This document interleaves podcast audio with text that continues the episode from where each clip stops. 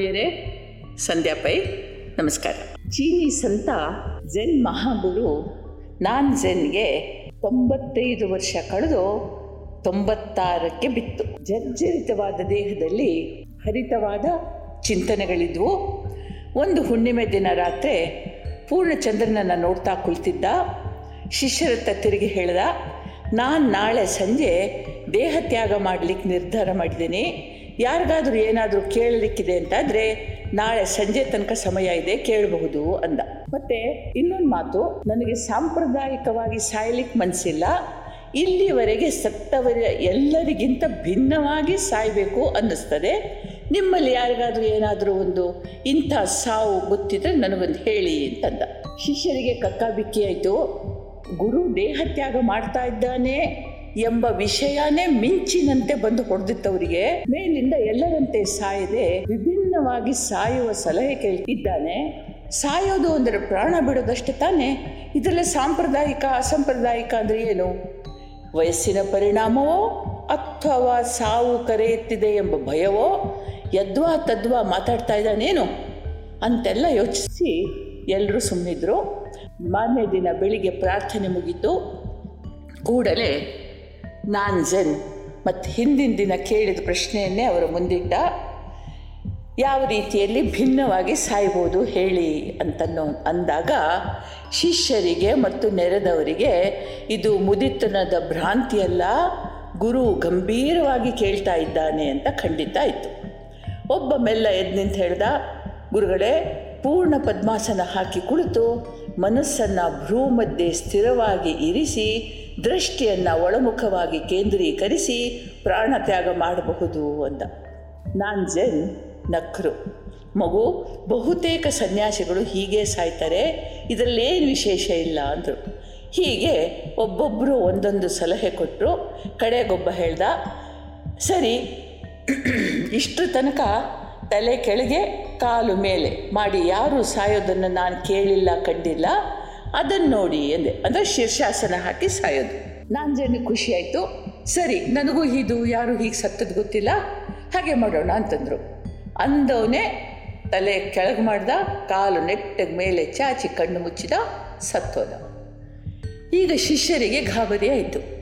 ಸತ್ತ ಅಂತಂದರೆ ದೇಹ ನೆಲಕ್ಕೆ ಬೀಳಬೇಕು. ಅದು ಹಾಗೆ ಸಟೆದು ನಿಲ್ಲೋದಿಲ್ಲ. ಆದರೆ ಇವನಿನ್ನೂ ಹಾಗೆ ಸಟದು ನಿಂತಿದ್ದಾನೆ. ಅಷ್ಟೇ ಅಲ್ಲ, ಸಾವು ಅಂದ ಕೂಡಲೇ ವೃದ್ಧಾಪ್ಯದಿಂದ ದೇಹ ಜರ್ಜರಿತ ಆದರೂ ಹೆದರಿ ನಡುಕ್ತಾರೆ ಜನ. ಹೇಗಾದರೂ ಮಾಡಿ ನನ್ನನ್ನು ಉಳಿಸ್ಕೊಳ್ಳಿ ಅಂತ ಗೋಳಾಡ್ತಾರೆ. ಇಂಥದ್ರಲ್ಲಿ ಮುದುಕ ಹೀಗೆ ನಿಂತು, ನಾನು ಸತ್ತೆ ಅಂದರೆ ಏನು ಮಾಡೋದು? ಒಂದು ವೇಳೆ ಇವನನ್ನು ಸುಡ್ಲಿಕ್ಕೆ ಕರ್ಕೊಂಡು ಹೋದರೆ ಜೀವಂತ ಆಗಿದ್ರೆ ಏನು ಮಾಡೋದು? ಇದೊಳ್ಳೆ ಗ್ರಾಚಾರ ಬಂತಲ್ಲ ಅಂತ ಯೋಚಿಸಿ ಒಬ್ನಿಗೊಂದು ಉಪಾಯ ಹೊಳಿತು. ನಾನು ಜನ್ನ ಅಕ್ಕ ನೂರ ಒಂದು ವರ್ಷದವಳು ಪಕ್ಕದ ಸನ್ಯಾಸಿ ಮಠದಲ್ಲಿದ್ದಳು ಅವಳು ತಮ್ಮನಷ್ಟೇ ಜ್ಞಾನಿ, ಅವಳನ್ನು ಕರ್ಕೊಂಡು ಬರೋಣ, ಅವಳ ಸಲಹೆ ಕೇಳೋಣ ಅಂತ ಹೇಳಿ ಓಡಿ ಹೋಗಿ ಅವಳನ್ನು ಕರ್ಕೊಂಡು ಬಂದರು ಅವಳು ನಾಂಜನ್ನ ಅಪಾದ ಮಸ್ತಕ ನೋಡಿದ್ಲು. ಅನಂತರ ಒಂದು ಕೋಲ್ ತೆಕ್ಕೊಂಡು ಅವನು ಬೆನ್ನಿಗೆ ಎರಡೇಟ್ ಹಾಕಿದ್ಲು. ಹೇಳಿ, ತುಂಟತನಕ್ಕೊಂದು ಮಿತಿ ಇದೆ. ನೂರ ತೊಂಬತ್ತಾರು ವರ್ಷ ಕಳಿಗೆ ಬಂತು. ಇನ್ನಾದರೂ ವಯಸ್ಸಿಗೆ ಸರಿಯಾದ ನಡೆಯೋದನ್ನು ಕಲ್ತ್ಕೋ. ಸಾಯುವಾಗ ಯೋಗ್ಯ ರೀತಿಯಲ್ಲಿ ಸಾಯಬೇಕು ಕಂಡ್ಯಾ ಅಂಥೇಳಿ ಕೋಲು ಅತ್ತ ಎಸ್ಲೋ ನಾಂಜನ್ ಜನ ಕಣ್ಣು ತೆರೆದ ಅವನ ಮುಖದ ಮೇಲೆ ಒಂದು ವಿಚಿತ್ರ ನಗು ಇತ್ತು. ಅಕ್ಕನನ್ನು ನೋಡ್ತಾ, ಆಯ್ತಪ್ಪ, ನೀನು ಹೇಳಿದ ಹಾಗೆ ಆಗಲಿ. ಇದು, ತುಂಟತನ ಬಿಟ್ಟೆ ಅಂದ. ಎದ್ದು ಹೋಗಿ ಹಾಸಿಗೆ ಮೇಲೆ ಉದ್ದಕ್ಕೆ ಮಲಗಿ ಕಣ್ಣು ಮುಚ್ಚಿದ. ಅಕ್ಕ, ಹಾಂ, ಈಗ ಸತ್ತದ್ದು ಸರಿಯಾಯಿತು ಅಂದವಳೆ ಅಲ್ಲಿದ್ದು ಹೊರಟೋದ್ಲು. ಶಿಷ್ಯರ ಗೊಂದಲ ಇದರಿಂದ ಏನೂ ಕಮ್ಮಿ ಆಗಲಿಲ್ಲ. ಹೀಗೆ ಯಾರಾದರೂ ಸಾಯ್ತಾರೇನು? ಒಂದು ಸಲ ತಲೆ ಕೆಳ ಕಾಲ ಮೇಲೆ ಮಾಡಿ ನಿಂತು ಸತ್ತೆ ಅಂದ, ಕಡೆಗೆ ಎಚ್ಚರ ಆದ, ಮತ್ತೆ ಮಲಗಿ ಸತ್ತಿದ್ದೀನಿ ಅಂತಾನೆ. ಏನು ಮಾಡೋದು ಅಂತ ಪೇಚಾಡ್ತಾ ಇರುವಾಗ ನಾನು ಜನ್ ಕಣ್ಣು ತೆರೆದ.